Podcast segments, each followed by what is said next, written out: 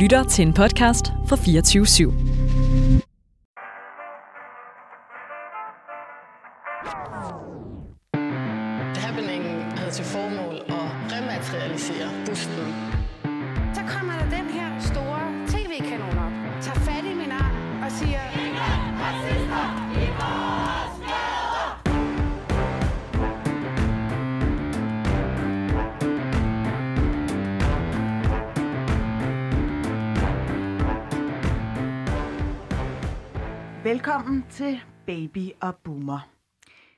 Dag, der skal det handle om hår.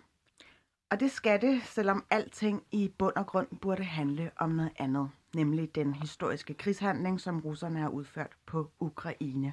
Vi går nu ind i femte dagen af ufred, og det skal vi zoome mere intens ind på i anden time. Men allerførst, der dedikerer vi altså den ene halvdel til håret på hovedet.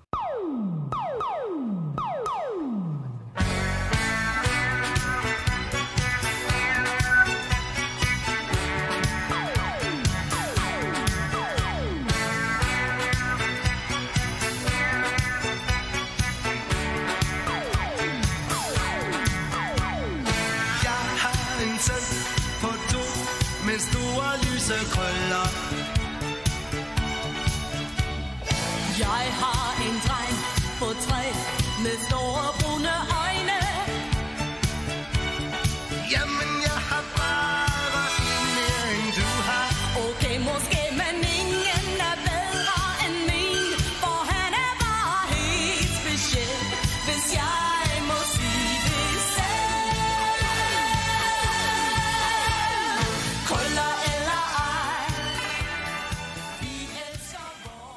det var Tommy Sebak featuring Debbie Cameron, der optrådte med den her banger, krøller eller ej til både det danske og europæiske Melodi Grand Prix helt tilbage i 1981.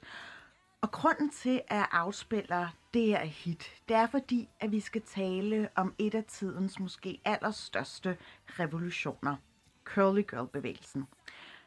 Og til det har vi inviteret Rosa Lund, medlem af Folketinget for Enhedslisten, samt veninderne Albertine, Eva, der er musiker, og Hillary Sesche, som arbejder med film og tv. Velkommen til alle tre. Tak. tak.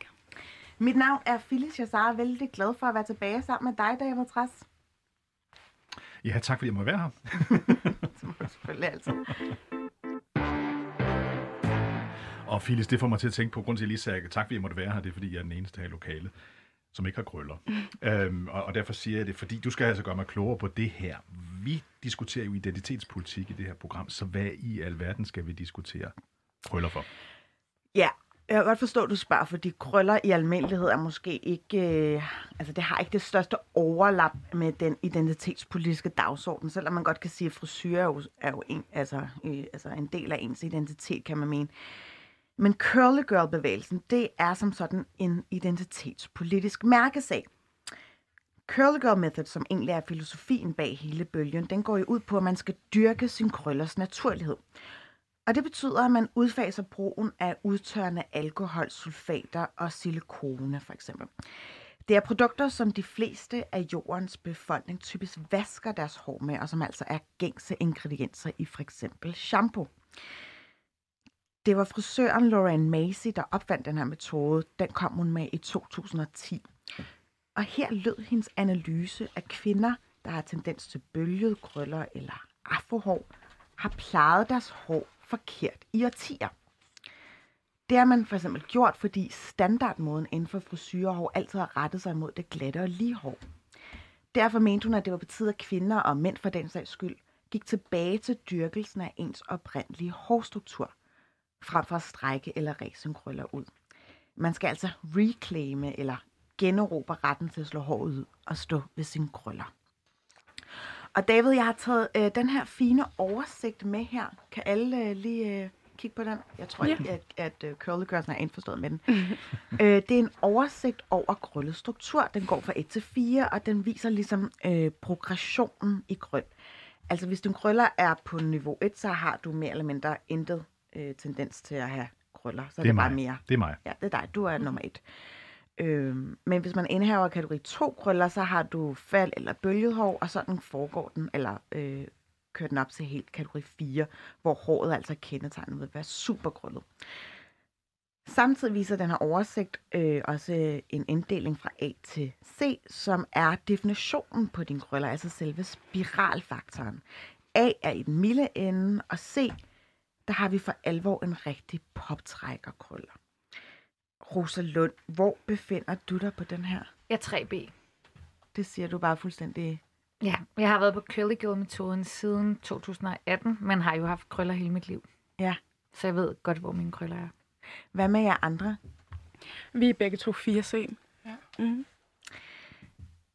I skrivende stund, der har 50.000 kvinder jo meldt sig ind i de her øh, respektive to Facebook-grupper, der handler om Curly Girl-metoden, så man kan jo godt tale om en egentlig bevægelse herhjemme. Men lad mig bare spørge ud i rummet, hvad betyder Curly Girl Method for jer?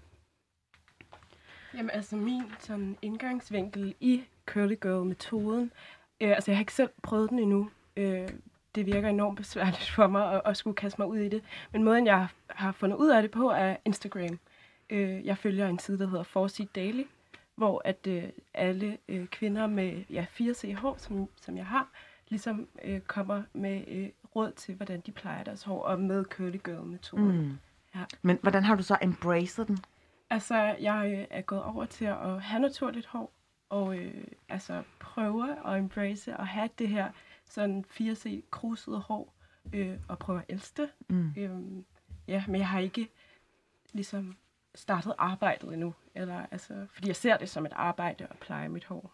Ja, jeg kalder det også, øh, nu er jeg jo selv curly girl til en vis grad, og det er ligesom at have et second job. Mm.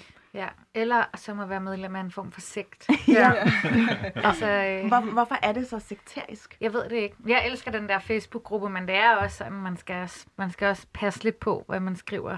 Øhm, sådan synes jeg ikke, det har været hele tiden.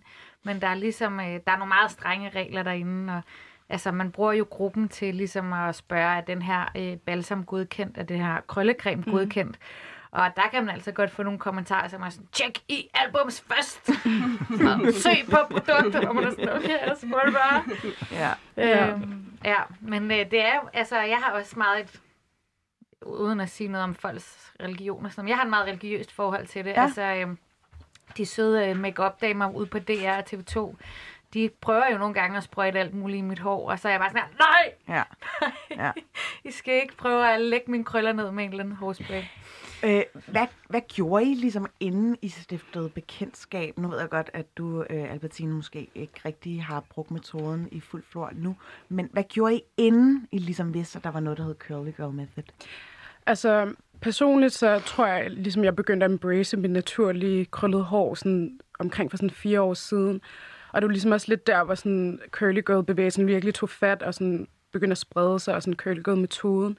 Og jeg hoppede ligesom med på den, fordi at den var så hyped, og det var ligesom naturligt ligesom at prøve at følge den. Men jeg kunne heller ikke ligesom få det til at fungere. Altså jeg kører selvfølgelig det med, sådan, at jeg bruger ikke sulfater eller silikoneprodukter i mit hår, og det har virkelig gjort forskellen. Altså jeg kan mærke det, at det bare sådan, det får den sådan, altså dets eget naturlige fedtstoffer i det, ikke? Mm. Øh, men før det, så havde jeg jo, jeg har jo altid haft mit hår øh, relaxet, eller haft flætninger eller extensions, ikke? Så på den måde har jeg ikke haft brug for ligesom, Prøv lige at forklare, hvis David Trækker også skal være med på. Ja, jeg tror, jeg er lidt udenfor. Ja. ja, så re- Ja, hvad er øh, relaxing? Relaxer, det er ligesom en øh, permanent glat, altså sådan, at man får permanent glattet sit hår, ikke? Og extensions, det er jo Det er bare forlængelse af håret. forlængelse af håret, ja. og flætninger, det er sådan også, øh, jeg får flettet mit hår med extensions, ikke? Ja. Har I tidligere været flov over jeres hår? Ja, ja, ja. Altså Ja. i folkeskolen var det helt... Øh, I folkeskolen havde jeg altid sådan en høj hestehale, hvor mit krøller var sådan strukket helt tilbage. Masser af, af spray, og så... Øhm, der, altså, jeg har ret sådan stærke krøller, vil jeg sige, og har også tendens til kruset hår. Øh, Så det der med et glatte jern, i hvert fald da jeg gik i folkeskole, det holdt jo i en halv time. Så jeg har stået med min mors strygejern, altså op på strygebrættet, ikke? Okay. Øh, det ødelægger jo håret Ja. vanvittigt Ja. meget. Øhm, og det var, fordi jeg bare var så træt af at have krøller, og jeg ville Mhm. bare gerne have, have glat hår. Ja. Øh, Hvorfor tror det, eller, eller også for den sags skyld for jer andre, hvorfor tror I, at det med at have glat hår var ligesom idealhåret? altså for mig selv, så føler jeg jo, altså jeg, jeg er jo født og opvokset her i Danmark, og sådan, det er jo meget sådan, altså man ser jo den der europæiske skønhedsbillede, og associerer jo automatisk altså skønhed med glat hår. Jeg havde også meget sådan, altså min mor har relaxet mit hår gennem hele min barndom, og det var primært gjort, for hun har tre piger, og sådan, der hun bare følte, at det var ligesom nemmere at komme ud af døren, når man kunne putte en hurtig kam igennem det og sætte det hurtigt. Men det var også meget for mig sådan det der med, at sådan alligevel de kvinder, sådan sorte kvinder, jeg kunne spejle mig i fra USA primært, de havde alle sammen glat, øh, altså sådan glat, fladt hår eller bølget. Og der kunne jeg ligesom ikke sådan... Altså, ja, det kunne jeg, altså jeg følte jo lidt, der var noget galt med mig, for det var sådan lidt, altså jeg er bare lidt trykket 19 her. Mm. Altså, hvad, hvorfor har de glat hår? Mm. Og der var jeg jo ung nok til ligesom ikke at forstå, det er jo extensions, det er perukker, det, altså sådan, det er ikke nødvendigvis deres naturlige hår, ikke? Så igen, det var det der med, så selv de kvinder, som jeg kunne spejle min hudfarve i, de havde også glat hår, ikke? Og så bliver det jo bare, så tænker man sådan, Nå, det er sådan, man skal se ud for at være smuk. Jeg kunne godt tænke mig at høre om jeres erfaringer fra øh, nogle frisører herhjemme. Altså før du ligesom blev klippet øh, hos din nuværende frisør, øh, Rosa. Ja. Men også bare, altså sådan... Jamen, det var... Har, har det været sådan, at de folk, altså sådan, de frisører, I kom hos, de kunne ikke finde ud af at klippe jeres hår? Ja, eller hvordan? det har Ja. det. Ja, altså bare som lille, hvor min mor har altså, hævet mig rundt fra frisør til frisør, så har de kommet ind, kigget på mig, og så har de sagt, du skal gå et andet sted hen. Vi, det mm. kan vi ikke. Eller, Altså, jeg, har, ja. jeg har oplevet, at frisører har glattet mit hår, og så klippet det. Mm. Og det betyder jo, at når krøllerne så kommer tilbage, så ja. har man sådan en lang krølle hængende det ene mm. sted, og en lidt kortere krølle hængende det andet sted, fordi man kan jo selvfølgelig ikke glatte krøllet hår, og så klippe i det, eller jo, det kan man godt, men så skal jeg jo stå op øh, og bruge fem kvarter hver morgen på at glatte mit hår, ikke? Ja. jo, Glattehjernene er lidt bedre i dag, end de var, øh, da jeg gik i Men sig mig, sig mig lige, Albertine, siger du simpelthen, at da du så som barn kommer hen til en frisør, så siger frisøren, gå et andet sted hen? gå et Ja. andet sted hen. Gå et andet sted hen? Ja, det er sådan også det der, vi talte om i, sådan, i går, det der med, at man fik ikke engang lov til sådan... Altså, du ved ikke engang, hvad jeg vil. Altså, Nej. måske ville jeg bare have vasket mit hår, og det kan du jo faktisk godt, ikke? Mm. Altså sådan, det var bare sådan, de ser en, og så er de sådan, ah, Ja, det, et kan andet jeg, sted. det kan jeg totalt genkende, det der med, at der står en frisør med en saks i hånden og kigger på ens hår og sådan her. Det kan jeg ikke. Altså, mm. øh, jeg har også været hos frisører, som ikke vil klippe mit hår. Mm. Hva- Hvad, hvordan får man, hvad, en følelse efterlades man så med der? Det er sådan lidt skamfuldt på Ja. en eller anden måde. Altså, det er jo sådan...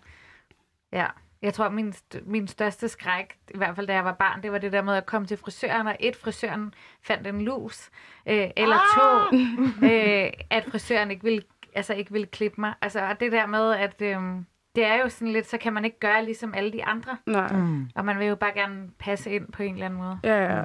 når man er barn og teenager. Hvad med i den anden ende af skalaen? Det der med, når folk kommer op til jer og siger, ej, er det din egen krøller, eller må jeg røre ved dit hår? Ja. Altså, jeg har tænkt ret meget over det i forhold til sådan, hvad der ligesom er i alt det der. Og det er jo det der sådan... Altså, jeg, mød, altså, jeg sidder bare ikke tit sammen med Line og Josefine, altså sådan, hvor at folk kommer op og sådan, ej, må jeg ikke lige røre ved det hår? Og det er jo det der med sådan, jo, altså så kan det være, der er en eller anden lige blevet klippet, eller begyndt at bruge nyt produkt, og så er de sådan, ej, men prøv, prøv at mærke, hvor silkeblødt mit hår er blevet. Så giver det mening, men der er jo en eller anden kontekst i sådan, du har gjort noget specielt ved dit hår, og derfor vil vi lige, altså sådan, lad os lige mærke, nå, okay, ej, wow, det, ja, det er da blevet så blødt. Men det der med, det er sådan fuldstændig uprovokerende, når folk kommer op til mig og sådan spørger sådan, og som du også sagde, det der med, at det er jo mere et spørgsmål i en handling. Du er allerede i gang med at gribe fat i mit hår, før jeg overhovedet har sagt ja eller nej. Ja. Så det er sygt grænseoverskridende. Ja. Altså min mor, hun siger, da jeg var barn, jeg havde korthårsfrisyr, da jeg var barn, så sådan helt, øh, sådan nogle helt små røde proptrækkerkrøller. Og min mor, hun siger, at jeg allerede som fireårig sagde til hende, når vi gik på gaden, jeg kan bare mærke, at den kvinde, der er på vej hen mod os nu, hun vil gerne røre ved mit hår. Det vil jeg ikke have. Øh, så det, jeg kan bare totalt genkende det der, og jeg vil sige, for mig, øh, som, øh, som man kan sige jo alligevel er vokset op som sådan øh, med, øh, altså med helt lys hud, og slet ikke har den samme, hvad kan man sige, historie. Det var faktisk først, øh, da Solange, hun begynder at, altså for det første skriver hun en sang om det, mm. for det andet, det føles, føles naivt, når jeg siger det, men altså, jeg har bare fortrudt, hvorfor har jeg aldrig nogensinde talt med mine venner med afrohår om, hvor er det dog provokerende, at der kommer fremmede mennesker hen og gerne vil røre ved ens hår, fordi tydeligvis er det en oplevelse, som jeg deler med, med andre. Mm. ja. Jeg tror, jeg har virkelig, virkelig svært ved at forstå motivationen bag det. Mm. Mm. Altså, og, og sådan, det er måske sat på spidsen, Men altså, sorte mennesker har været i zoologisk have, ikke? Mm. Eller det har været, Mm. vi, altså, så der er ikke, altså, det er ikke underligt, at jeg lige pludselig føler mig som et dyr, Nej. når folk kommer over og rører ved mit hår. Altså, og for det andet, så helt lavpraktisk, man skal ikke røre ved mit hår, det skal bare være. Altså, når jeg rører ved det, så kan det begynde at knække, fordi det tør ud. Mm. En anden ting, jeg aner ikke, hvor folks hænder har Ja, det er, Eller, det er så ulækkert. Altså, det er så. Men oplever, op, Albertine, oplever du det stadigvæk? Altså er der stadigvæk i, i dag, når du, når, altså, hvor du ikke er barn længere, er der stadigvæk nogen, der kommer i, på gaden eller på et værtshus, eller hvad ved jeg, og, og lige vil røre ved dit hår? Jamen, det er der. Altså, ja. jeg, kan ikke, øh, jeg kan ikke huske, hvornår jeg for eksempel sidst har været ude at danse, uden at der er nogen, der Okay. kommer over Okay. og lige skal, Nej, skal røre. vildt. Ja. Men det er også det der med, altså udover at det er sygt grænseoverskridende, så er det også det, som vi startede med at snakke om, at det er også lidt ens second job at passe på de Ja. her krøller. Så når du har brugt, jeg ved ikke hvor lang tid på at få det til at sidde perfekt, så skal der ikke komme en eller anden og være sådan, ej, jeg trækker lige lidt i den proptrækkerkrølle, du har brugt en halv time på at lave. Altså, øh, så, så det er også jo irriterende. mm. Bare sådan helt lavpraktisk, fordi jeg tror ikke, at øh, de fleste ikke krøllehårede mennesker har begreb om, hvor lang tid man bruger Men det på at frisere ja. sit hår. Øh, også bare, altså jeg prøver jo ikke at vaske mit hår så tit igen, fordi mm. det tager jo nærmest en halv dag. Ej, det er måske lidt sat på spidsen, men det kan godt tage lang tid, og især hvis man heller ikke vil, vil, vil gøre brug af føntør Ja. og så videre.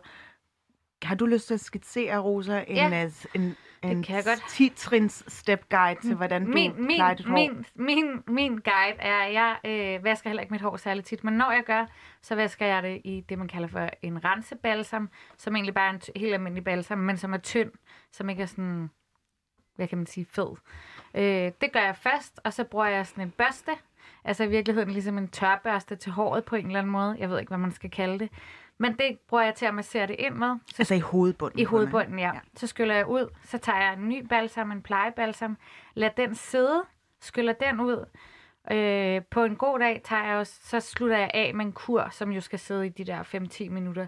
Øh, hvad hedder det? Og så øh, tager jeg en t-shirt og tør håret først, og så putter jeg lidt olie i, så tager jeg det op i t-shirten igen, lader det tørre lidt mere, så putter jeg, øh, hvad hedder det, øh, krøllecreme i, og så øh, snor jeg krøllerne rundt om mine fingre og lader det lufttørre. Og når det så er næsten tørt, Og så kan tager jeg godt bid finde... for bid, ikke? Jeg tager som bid for du- bid, ja.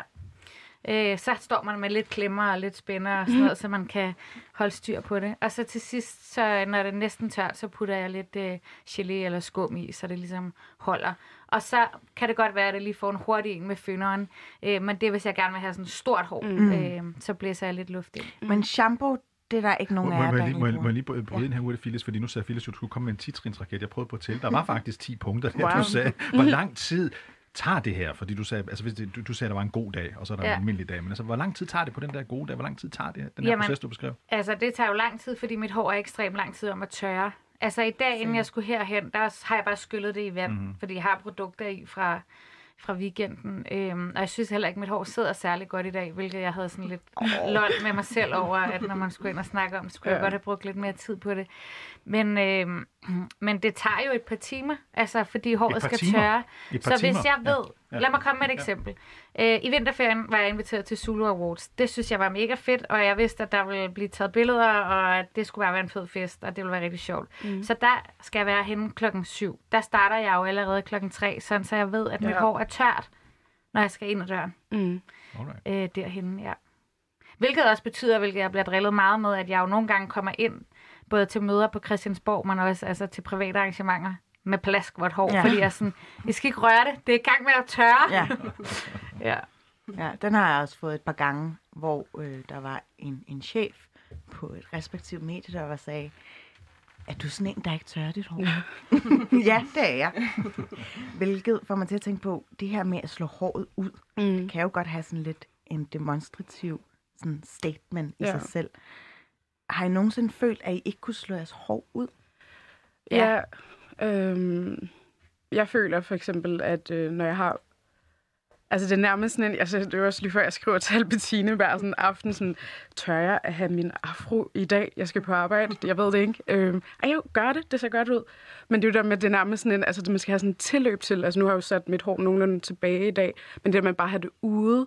Fordi, altså sådan, ja, så kommer man på arbejde. Altså, det er ofte sådan i intime, lidt mere intim sammenhæng. Sådan, ja, arbejde, øh, skole eller så videre. Så, altså, sådan, du ved, alle lægger mærke til i dag, så har du ikke selv, altså nu har du bare dit hår ude, ikke? Så jeg føler nogle gange, hvis jeg sådan, bare gerne lige vil sådan, ikke skulle forholde mig til det, mm. så sætter jeg det op, ikke? Men er der nogen, der sådan specifikt har sagt til dig, Hillary, tag lige dit hår op? Nej, altså det er mere sådan... Øh, altså ja, altså jeg skifter mit hår virkelig, virkelig meget. Så der er tit, hvor jeg starter på en arbejdsplads, så har jeg eksempel haft flætninger i den tid, hvor de har kendt mig, og så på et eller andet tidspunkt flytter jeg dem selvfølgelig ud, og så, skal jeg, så kommer jeg, møder jeg ind med mit afrohår. Og det er jo meget sjovt, altså det er specielt de lidt ældre øh, hvide mænd, der bliver sådan, fordi det er ikke en kompliment, det er mere sådan, wow, det var virkelig noget andet, var? Og man er sådan lidt, øh, okay, det kan det være. ja, det er det. Det er noget andet Ja. hår. Mm. Altså, jeg har jo, øh, hvad hedder det, får jo rigtig tit øh, faktisk, øh, det har vendt sig om for mig, fordi jeg havde i mange år altid mit hår sat op, fordi jeg ikke kunne lide at have det ude. Mm. Så opdager jeg curl girl metoden og finder ud af, okay, det kan godt være, at jeg skal bruge meget tid på det den første dag, men det betyder så også, at mit hår sidder i lang tid Ja. frem. Mm. Øh, så nu er der nogen, der siger til mig, når jeg har mit hår sat op, så er de sådan, vi kan slet ikke kende dig. Du, hvorfor har du sat dit hår op? Mm. Nå, men det er fordi, det er super fedtet, eller fordi jeg havde rigtig travlt, eller Ja. fordi et eller andet, ikke? Nej, det oplever jeg også en til en. Folk er sådan, nej, men jeg kunne, øh, faktisk min chef, øh, Anders Christiansen, han var sådan, jeg kunne slet ikke genkende dig, da du havde taget håret op. Så jeg sådan, ja, du får to medarbejdere i en krop, ikke? Rosa, må jeg lige spørge dig om noget, fordi jeg ved jo fra, fra øh, du er jo politiker, så ja. Ja. Folketinget for Enhedslisten, og jeg kan huske en gang i en fjern fortid, Niels Helve Petersen, som var leder af de radikale, han var udenrigsminister i mange år, økonomiminister i mange år, han var fra, øh, han blev stillet op på Fyn, og han fortæller, at der er et valg, hvor han stiller op som statsministerkandidat. Og så siger han bagefter, jeg kan jo ikke blive statsminister, David. Og så siger jeg, hvorfor ikke? Altså, du er ikke de politiske årsager, det er. Så sagde han simpelthen, fordi jeg har krøller. Mm. Og så sagde han, der har aldrig været en statsminister i Danmark, der havde krøller. Vi skal lige sige, det er altså før, at både Helle thorning Schmidt og, og, og Mette Frederiksen var, var kvindelige statsminister, men det var, vi er så tilbage i tid. Men han sagde det der udsagn, man kan ikke blive taget seriøst, hvis man har krøller. Det er i 1980'erne, skal jeg lige sige, men ikke desto mindre sagde han det. Undskyld, 1990'erne. Han sagde det her. Genkender du det? Ja, det gør jeg. Det gør jeg. Øh, jeg synes ikke, det er så slemt længere, men, men jeg er jo også vokset op med en popkultur om, Mm. at øh, alle dem, der havde krøller, de havde sådan noget vildt og ulet hår, og når de skulle være rigtig smukke, så blev deres hår glat. Mm. Altså, vi kender alle sammen de der øh, romcoms, hvor der er en eller anden stakkels kvinde, som, øh, som skal have igennem en kæmpe makeover, og før var hun sådan lidt kikset og lidt Mm. og hun havde lidt ulet, krøllet mm. hår og briller, og så klip til, nu har hun ikke briller længere, og så har hun sådan noget langt, flot, glat hår. Ja. Og ikke, at der er noget i vejen med at have glat hår, men jeg kan godt, jeg kan godt genkende det. Og, øh, altså, Fordi det bliver associeret med noget utæmmet. Præcis. Ja. Det bliver nemlig associeret med noget, både noget utæmmet, men også noget højt råbende. Og det har også taget mig mange år at embrace mine krøller. Og vi diskuterede det faktisk, da jeg fik taget billeder til valgplakater i efteråret, hvordan mit hår, altså, hvordan mit hår skulle sidde. Og øh, jeg, det kan I jo selv bedømme, når I ser dem, når der engang bliver udskrevet valg, men jeg har løst hår på dem, og der er faktisk, øh, det lyder så skørt, når jeg siger det her, men der er faktisk naturligt lidt vind i det. Altså, der, vi- der, vi står ikke med en vindmaskine eller sådan noget, men jeg tror lige, inden billedet bliver taget, har jeg sådan der rystet mit hoved. Mm. Så på billedet er det virkelig, det er meget markant mit hår på billedet. Og det her har jeg bare besluttet mig for, at nu er det bare mit varemærke Ja. øh, at have de her krøller. Og jeg tror, der er rigtig mange danskere, der godt ved, at jeg er en seriøs politiker. Der er også Ja. rigtig mange, som ikke kan lide mig, men det tror jeg ikke handler om mit hår. Mm. Jeg kan i hvert fald huske, i gymnasiet, der havde jeg til vane for, altså udover at jeg selvfølgelig ret ofte glattet mit hår, men når jeg især skulle til eksamen, så fladede jeg mit hår, fordi jeg synes, at, at der var mere øh, magt i mine ord, eller at jeg blev taget meget mere øh, seriøs eller alvorlig, fordi det at have krøller øh, måske viser, at man har sådan lidt et, et barnagtigt udtryk. Man er sådan lidt letteglad. Ja, det ved jeg ikke, om det bare var mig, der det foregår op i mit hoved. Men, men kan I genkende det? Altså kan I gen- genkende det her med, hvorfor det er så ekstremt vigtigt, at man står ved sin krøller i dag? Ja, altså, det er i hvert fald vigtigt for mig at kunne bare være tilpas i mig. Altså, og, og at hvis det er en bevægelse, der kan gøres større, lige nu synes jeg ikke, curly girl bevægelsen er særlig stor i Danmark. Altså, det er ikke, altså, jeg kender ikke nogen, der ved noget om mit hår. Altså, med mindre min, min medkrøller, eller altså, sådan, det, altså, så ja, det er vigtigt. Altså, det er vigtigt, at jeg kan finde mig tilpas i mig. Mm. Altså, Hvad siger du, Hillary? Ja, altså sådan, det er jo bare vigtigt, at man, hvad skal man sige, og, øhm, at man kan få lov til at føle sig tilpas i den, man er, ikke? Altså, at det naturlige hår, du er blevet født med, ligesom ikke bliver demoniseret, men at du ligesom kan få lov til at bare gå gennem livet og også synes, det er nice. Altså, det er jo, vi talte meget om det der med, at sådan, øh, det jo heller ikke skal lyde som om, at hvis du synes, at have extensions eller flætninger eller at glat dit hår, at, det, at så er du bare sådan et hets, og du er imod den her bevægelse. Mm. Man skal jo bare, altså sådan, man skal jo bare altid have et udgangspunkt. Altså gør du det, fordi at du føler, at samfundet fortæller dig, at du ikke må have krøllet hår. Det er jo ærgerligt, det er der ikke nogen, der skal føle. Men hvis du altså, har dit hår på alle mulige andre måder, som ikke er det naturlige, så er det jo også fair nok. Ikke? Men der er jo virkelig sket noget, vil jeg sige, fordi nu snakkede vi, inden vi gik ind i studiet, om vores øh, fælles frisør. Mm. Og øh, da hun startede med at klippe mit hår, der gik jeg i gymnasiet. Der var det ikke svært at få en tid hos hende. Det Mm. er det nu. Ja. Øhm, så der er sket noget. Jeg siger Mm. ikke, at vi er i mål overhovedet, fordi jeg kan Mm. sagtens øh, genkende, at øh, der er mange, som ligesom er sådan... Jeg har også nogle veninder, som er sådan, er det ikke lidt klamt, at du ikke vasker dit hår? Nej, det er det faktisk ikke. Øh, fordi det er jo ikke sådan, at, øh, at der Fæ- ikke kommer sæbe i. Fælles, fælles frisør. Er, er, er det simpelthen fordi, nu må jeg forstå det ret, er det fordi, at der, der, der simpelthen ikke er nok frisører, så Ja. de tre Ja. tilfældigvis Det har måttet der. søge hen til den samme frisør? Det er der. Ja. Det er derfor. Ja. Der er ikke nok frisører, der ved noget om, hvordan man klipper krøller. Og faktisk så er det heller ikke en ting på frisøruddannelsen. Nej.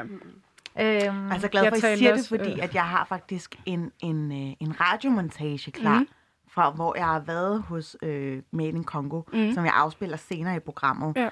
Hvor vi ligesom går i detaljen med, hvordan øh, selv øh, Charlotte har følt, at hun skulle ligesom komme ind og, øh, og lære de andre danske Mhm. mm. frisører om curly girl-metoden. Ja. Den, den kommer på om ikke så længe. Jeg vil bare gerne lige her på faldrebet stille det store spørgsmål, hvis vi skal sætte det på den helt store klinge sådan.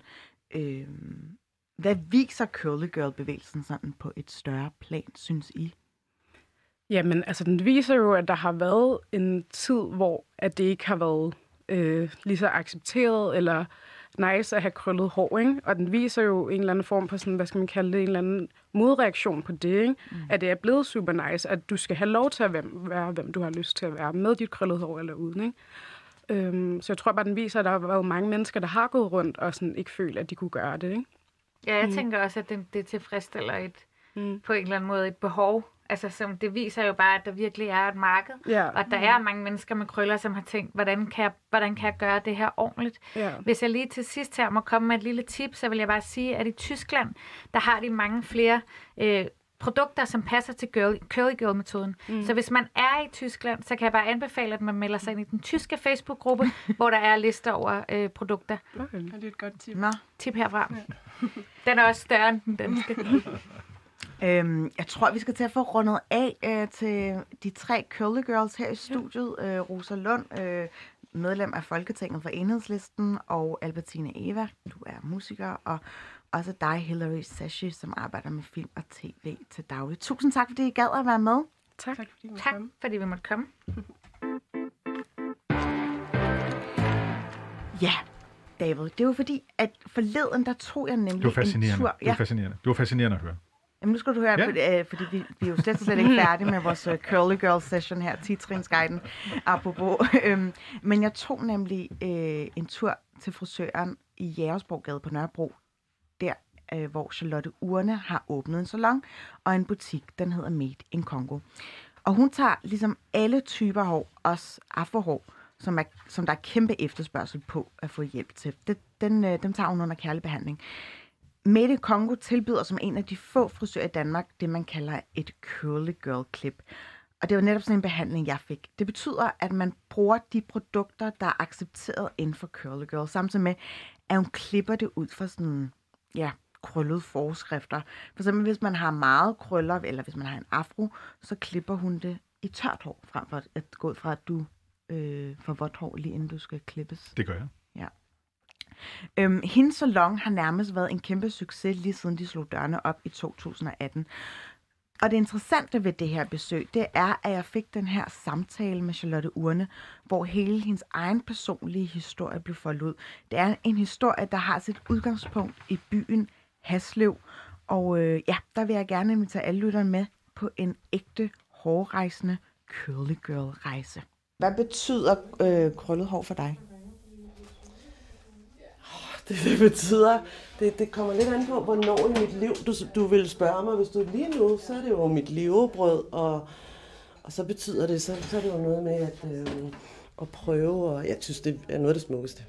Øh, og så er det jo og alle de piger, hovedsageligt piger, men også fyre, der sidder hernede i stolen og, og fortælle dem, hvor smukt det er, og, og vise dem, hvordan de kan bruge deres krøller. Mm. Så, øh, Men du var ikke særlig glad for din egen krøller, da du var barn. ej, jeg havde mit hår helt vildt. Øhm, jeg er fra 72, 1972 er jeg født i, og i en lille by nede på Sydsjælland, der hedder Haslev, sådan en lille intermissionsby, hvor jeg jo jeg for, altså, jeg, det- jeg var, vi var fire Charlotter i min klasse, så jeg, så jeg var nære Charlotte. så det måtte man godt sige dengang. Og det var ikke så slemt. Altså, jeg kigger i dag, så, så, så mange krølletær, ikke? Men det var sådan, sådan talte man dengang. Så jeg var nære Charlotte. Øhm, og jeg følte bare, at lige præcis mit hår, det var det, der gjorde mig anderledes. Øhm, så det havde jeg helt vildt. Og, jeg, og så havde jeg også bare meget mere afrohår dengang. Så, så det var ligesom det, der gjorde, at jeg ikke lignede de andre. Og sådan håndtot. Og faktisk, altså, hvis vi skal sådan helt dybt omkring det, ikke, så var jeg var ikke særlig god i skolen og sådan noget. Øh, jeg er mere kreativ øh, anlagt.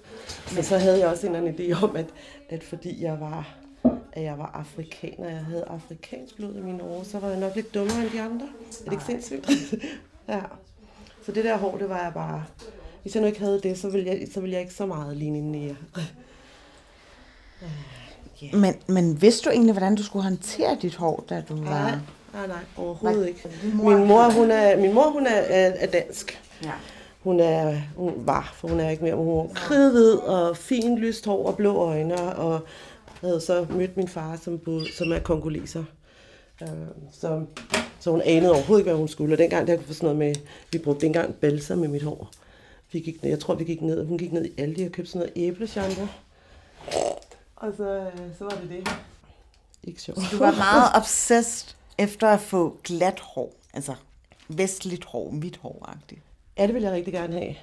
Jeg kan huske, øh, at det skete, fordi hver gang jeg hører Last Christmas med George Michael, der var sådan en pige. Jeg ville faktisk ikke have sådan helt glat hår, men jeg ville bare have sådan noget, der kunne ligge ned. Der var sådan en pige i, øh, i den her Last Christmas video med, med brun page hår, der sådan krøllede lidt og lå ned, og ikke var, var frizzy. Det var drømmehåret. Ja. Øh, jeg vil gerne have. Jeg synes bare... Men det var også det der med, at, at, at det var det, der afslørede, at jeg, var, at jeg ikke var dansk. Mm. Det var mit hår mest, ikke? Jeg er ikke så mørk, så det var ikke sådan... Lige nu er jeg lidt mørk, fordi jeg har været på ferie i 14 dage, men, men jeg er faktisk ikke særlig mørk, så det var håret, der ligesom afslørede mig. Det var fuldstændig forfærdeligt at sidde og sige sådan nogle ting i dag, men det var mm. altså sådan, jeg havde det, ikke? Og så begyndte du at flade dit hår. Eller øh, at trække krøllerne ud. Hvorfor gjorde du det? Men det var, min mor hun var fysioterapeut og arbejdede sammen med en pige, der hed Laura, som kom fra England. Og så, så sad de øh, og hyggede sig en aften hjemme hos hende, og så siger hun, ej Charlotte, hvis du keder dig sådan noget, så kan du gå ind på mit værelse, der ligger der sådan et øh, pikkrøljern. Hvis du sætter det til, så bliver det varmt, og så kan du stå og trække dine krøller ud. Og var sådan, what? så, øh, så det gik jeg i gang med. Øh, og så var det bare sådan lidt at se sig selv med glat hår for første gang. Det var ligesom, jeg følte mig som en filmstjerne. Altså jeg var sådan helt... Øh, så det, det gjorde jeg. Og det var, jeg tror ikke, jeg var, jeg var, jeg har ikke været særlig gammel. 12, 13 eller sådan noget. Hvor lang tid kørte du så det? Det gjorde jeg i hele min ungdom nærmest. Øh, altid. Og så, så, så, når man begyndte at gå til ungdomsklubfester og sådan nogle ting, så var det sådan, hvis jeg gik udenfor, og det regnede, øh, så kom mine krøller jo igen. Eller hvis jeg var inde i sådan et svedigt lokale, hvor, hvor, hvor vi dansede og sådan noget, så begyndte så sagde også bare, så kom mine krøller igen. Så, så, kunne jeg, så købte jeg sådan et med en gaspatron, så, jeg, så det var ledningsfrit, så jeg kunne tage det med. Og jeg kan huske, at jeg stod nede på diskoteket, og vi var sådan et diskotek, der blev lidt ældre, der har været 17 eller sådan noget. Der stod jeg altid, når, når vi gik i byen, så alle mine veninder, de stod op på dansegulvet og drak og dansede og, og scorede. Og jeg stod altid nede på toilettet, fordi mit hår, det blev jo bare hele tiden kruset. Så det meste af aftenen, den tilbragte jeg nede på toilettet med at stå med mit gaskrøljern og trække krøller ud, og så snakke med alle de andre piger, der var nede og tisse. Ikke? Der er ikke på noget tidspunkt, hvor du har været til frisøren og så tænkt, at der, der, der er virkelig en, der forstået mit hår. Nej, det har jeg aldrig prøvet. Øhm, det har jeg aldrig prøvet. Øhm, men jeg har aldrig prøvet at ture gå til en frisør, som, altså som langhåret med krøller. For jeg ved, at der er ikke nogen, der kan finde ud af det. Mm. Øhm, så øhm, så jeg, jeg laver lidt øh, research og finder ud af, at der er den her pige, der hedder Karin, som er mørk, og som har produkter til krøllet hår. Og det er Jessie Curl. Og det var så tilbage i ja, 17, ikke? 16, 17. Øhm, Og det er der, du stifter øh, bekendtskab med Curly det Girl. er der, jeg stifter bekendtskab med kølegørmetoden og begynder sådan, øh, nå okay, og sulfater og alkohol og silikone. Og... Du har ligesom ikke haft den kendskab til pleje og håndtering af krøllet hår indtil da. Jeg har altid haft kendskab til håndtering af Mm. mm. krøllet hår. Og mange af de ting, som sådan omkring styling og sådan noget på kølegørmetoden, det har jeg jo vidst hele tiden. Mm. Øhm, men jeg har lært noget nyt. Øh, sådan noget gelé i håret. Sådan, Nå, skal vi bruge gelé i håret? Det brugte vi også i 80'erne. Skal det nu være Mm. moderne, ikke? Øhm, Hvorfor tror du, at der er så lidt fokus på afrohår øh, på for eksempel frisørskolerne her hjemme? Jamen altså, jeg skal sige, altså jeg, i al bred almindelighed, så har der været altså bare krøller er ikke en ting, man underviser særlig meget i på frisørskolen. De, de 20 år, jeg har været frisør, der har, der har det været glattejern, glattejern, glattejern. Hvis du går ind i en, i en salon, så har det været glattejern, glattejern, glattejern. Og jeg har også selv stået og glattet. Så krøller har ikke været moderne. Krøller har ikke været moderne siden 80'erne. Øhm, så, så, så, så bare krøller generelt er der ikke særlig meget af. Og, og hvis du så går videre, afrohår, det er der intet af. Fordi, jeg ved sgu ikke hvorfor, altså, når, hvis du går ind i en afrosalon i, i, i Danmark, så er det jo også, eller i det hele taget mange steder i verden, i USA og Mm. i Afrika også, så handler en, en afrosalon, der handler alting om at trække, altså skjule sit eget hår. I en afrosalon, der relaxer du hår, det vil sige, eller altså glatter det, eller du fletter det, eller du har på rykker, eller extensions og alt muligt. I afrosalonerne, der dyrker man jo ikke natural hair. Der, der, der prøver man at se øh, skandinavisk eller europæisk hår. Så, så øhm, Hvor tror du, det kommer af? Øh, Det kommer, af, det kommer jo af mange ting. Det er jo sådan, hvis du kigger på USA, altså i USA, der er det jo sådan, der kan, kan du nærmest ikke, øh, der, kan du ikke, der har det jo været et problem at få et job, eller, eller du kunne blive smidt ud af din skole, hvis, hvis ikke du havde europæisk hår. Så, så, så øh, det er jo et skønhedsideal, Mm. øh, fordi altså, hvide mand har været overlegen mod, altså du, du ser ikke, du, du, der er blevet tegnet det her billede af, at, at hvis du er afrikaner, så er du sådan lidt usiviliseret, og ikke sådan helt, øh, så hvis du skal have et godt job, så skal du, skal du se præsentabel ud, og, og et afro er ikke præsentabel, så er du sådan lidt tam vild, så er det ikke sådan helt. Øh, jeg har faktisk øh, en del kunder, som, det er vildt nok, fordi det er også lidt af det i Danmark, men altså, det, jeg har en del kunder, som har, vil ikke sige nogle bestemte, og hvis jeg nævner nogle jobs, så vil det også blive, så kan man måske genkende den og sådan noget, men... men Skjortekrigerjob. Skjortekrigerjob. Mm. Øhm, med kvinder, som har gode uddannelser, som har nogle vigtige poster, som kommer herned og fortæller mig, at de kan ikke have deres hår løs på arbejde, fordi det bliver simpelthen, det er for voldsomt.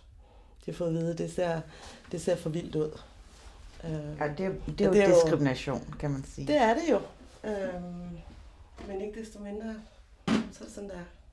Der er masser af piger, der sidder hernede, og hvor jeg nærmest skal give psykolog og, og fortælle dem, hvor smukke de er. Øhm, Fordi de aldrig har været hos en frisør før, eller Jamen, fordi de føler sig set og hørt? Ja, eller? jeg har masser af øh, kvinder i 30'erne og 40'erne, der aldrig har været til frisør før. Jeg har øh, mødre, der kommer med deres adoptivbørn, teenagealderen, som er fuldstændig opløst i gråd over, at de ikke kan ligne deres veninder og synes, de er Mm. grimme øh, og, og sådan noget. Ikke? Eller, Mm. eller mødre, der ikke ved, hvordan de skal håndtere deres børns hår. Øhm, så det er også sådan lidt, jeg føler faktisk, at jeg gør en forskel. Jeg kunder, der kommer fra Jylland og Sverige. Altså hele vejen fra Jylland for at ja, blive klippet hos for at dig. blive klippet hos mig. Sådan lørdag morgen klokken 10 står der en pige, du ved, som har været afsted i 6 timer fra Aalborg og bare skal hjem igen når, med toget, når hun... Ikke? altså, det har jeg tit. Ja.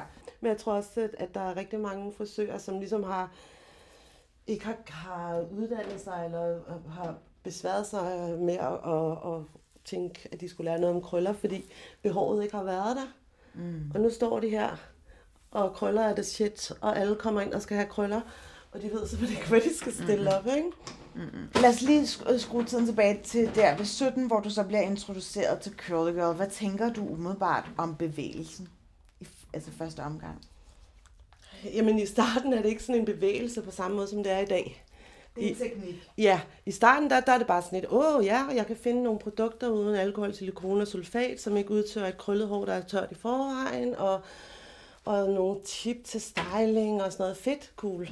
Mm. Øhm, men, men hvis du har 20 års erfaring, eller 15 på det tidspunkt, øh, i krøller, så kan du også godt sådan, der er nogle ting, som man sorterer fra, fordi det er ikke alt hår, du kun kan bælge som væske, hvad man, hvad man anbefaler på kølegøl-metoden, og det, og, og det er også noget med, at man faktisk skal ræse sit hår. Mange af mine kunder, de ville få dreadlocks, hvis ikke de fik Mhm. ræt deres hår. Det, det prøver man også på kølegøl-metoden at sige, det skal man ikke så meget. Ikke? Øhm, jeg synes, det er fedt, og, og, og det var også sådan lidt, det kom også bag på mig, at øhm, fordi Midt in Congo var på samme, altså det var jo også bare en salon, der havde ikke noget tænkt noget krøller, og så begyndte pigerne at komme ind ad døren og spørge, om det var en afrosalon.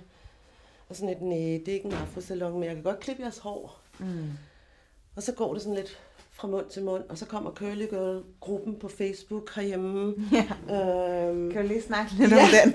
ja, ja, så eksploderer det jo bare. Altså, i starten der var der jo ikke så mange, men, men så blev det en ting. Jeg tænkte faktisk i virkeligheden lidt, lidt ligesom, så har det været moderne med kontur makeup, øh, og så har der været en gruppe for kontur makeup, mm. og bryn og vipper mm. og sådan noget. Jeg tænkte, det, her, det bliver også en fase. Øhm, men det voksede jo bare. Og så var det sådan noget, jeg tror, nu er der nogle af 50.000 pi- danske piger på de Der er rigtigt, men der er to sådan separate Ja, der er to grupper, grupper, og det er sådan lidt, jeg har været med fra starten, og så ja. dem, der dannede dem, de blev rivaler, og så, så åbnede de hver deres gruppe, og, og sådan, ikke? Men, men, øh, men øh, det er jo super fedt, fordi det er jo ikke bare afrikanske piger, eller piger med, med afrokrøllet hår, som har et problem, det er jo også etnisk danske piger, med, hvad jeg vil sige, helt almindelig dansk krøllet hår, som ikke kan gå til en frisør mm. øh, og få ordnet deres hår. Så, øh, så det er jo fedt. Altså, og det Hvorfor der, tror du, at, at, at Curly Girls er blevet moderne nu? Det tror jeg er fordi, førhen der havde vi jo lige to sekunder, jeg skal lige se en gang, hvor... Øh, to sekunder, to, to sekunder, jeg skal lige bruge. Den er her, vandstrøgning. Jeg tror, at curly girls er blevet moderne nu, fordi, øh, og i det hele taget krøller. Øh, fordi vi ser, altså skønhedsidealerne kommer et andet sted fra. Mm. Da jeg var ung, der kunne jeg kun se skønhedsidealer i alt for damerne og, og på DR. Og de unge i dag, de ser skønhedsidealer på Instagram og alle mulige steder hele, over hele verden. Du ved, da jeg var ung, der var det ikke moderne med store læber og en stor røv. Det er det i dag. Ikke? Altså, fordi du har latinamerikanske skønhedsidealer, du har afrikanske skønhedsidealer og, og alt sådan noget. Så, så, så selv her i Danmark, så sidder vi og kigger, og så kan vi se, at, at, at, at mange af de der modeller og sådan noget, de har krøller. Så, så henter vi vores skønhedsidealer derfra. Det tror jeg. Det siger jo noget om den tid, vi lever i lige nu, ikke? Hvor, hvor vi ligesom er den her Vogue-tid, øh, hvor, hvor, hvor, øh, hvor, hvor, altså hele den her, fordi den har jo også været i USA, hele den der natural hair movement og sådan noget, hvor man ligesom skal være stolt af sine rødder og, og sådan noget. Den er jo også kommet til Danmark. Og jeg kan faktisk også mærke lidt, at da jeg boede i Haslo for eksempel, der, der jeg kendte ingen mørke mennesker. Men nu var jeg åbnet forretningen her, så er jeg kommet ind i sådan nærmest en lille parallel samfund af afrodanskere i København. Ikke? At der er også lidt pres på. Øhm, der, der, altså jeg tror, jeg tror sådan helt oprindeligt, at mange af pigerne omfavner det her med, at åh, endelig kan jeg bruge mine krøller, endelig kan jeg gå ud på gaden med løst hår og, og ikke skal relaxe det eller et eller andet. Ikke? Men hvis du ikke gør det, så bliver der også kigget lidt på dig. Sådan lidt, er du ikke stolt af dine rødder? Hvorfor går du rundt med glat hår? kan du, kan du ja. Så det er sådan lidt en, en det, det er nu, vi gør det her, ikke? Øhm, Jeg synes, det er fedt. Det er også skægt, fordi det, det er faktisk ret sjovt. Det er sådan, som jeg fornemmer det også, som jeg kan opfatte det fra andre, som er i hele her, at det, det, af, altså det afrikanske og den, hvad hedder det, afrodanske øh, community eller sådan noget, har aldrig måske, hvis en gør det godt, så, så bliver, kan der godt blive lidt misundelse og sådan, øh, man er ikke sådan rigtig støttet op om hinanden. Ligesom for eksempel, hvis du har det jødiske samfund, så bakker alle op om hinanden, ikke? Men, men i det afro-danske samfund, så har det været sådan før, men sådan et, åh, hvem tror hun, hun er? Men der, der ændrer sig fuldstændig til at være sådan lidt anden, altså der, der er sket et eller andet, hvor vi ligesom kan mærke, at vi skal løfte i flok, øh, vi skal hjælpe hinanden.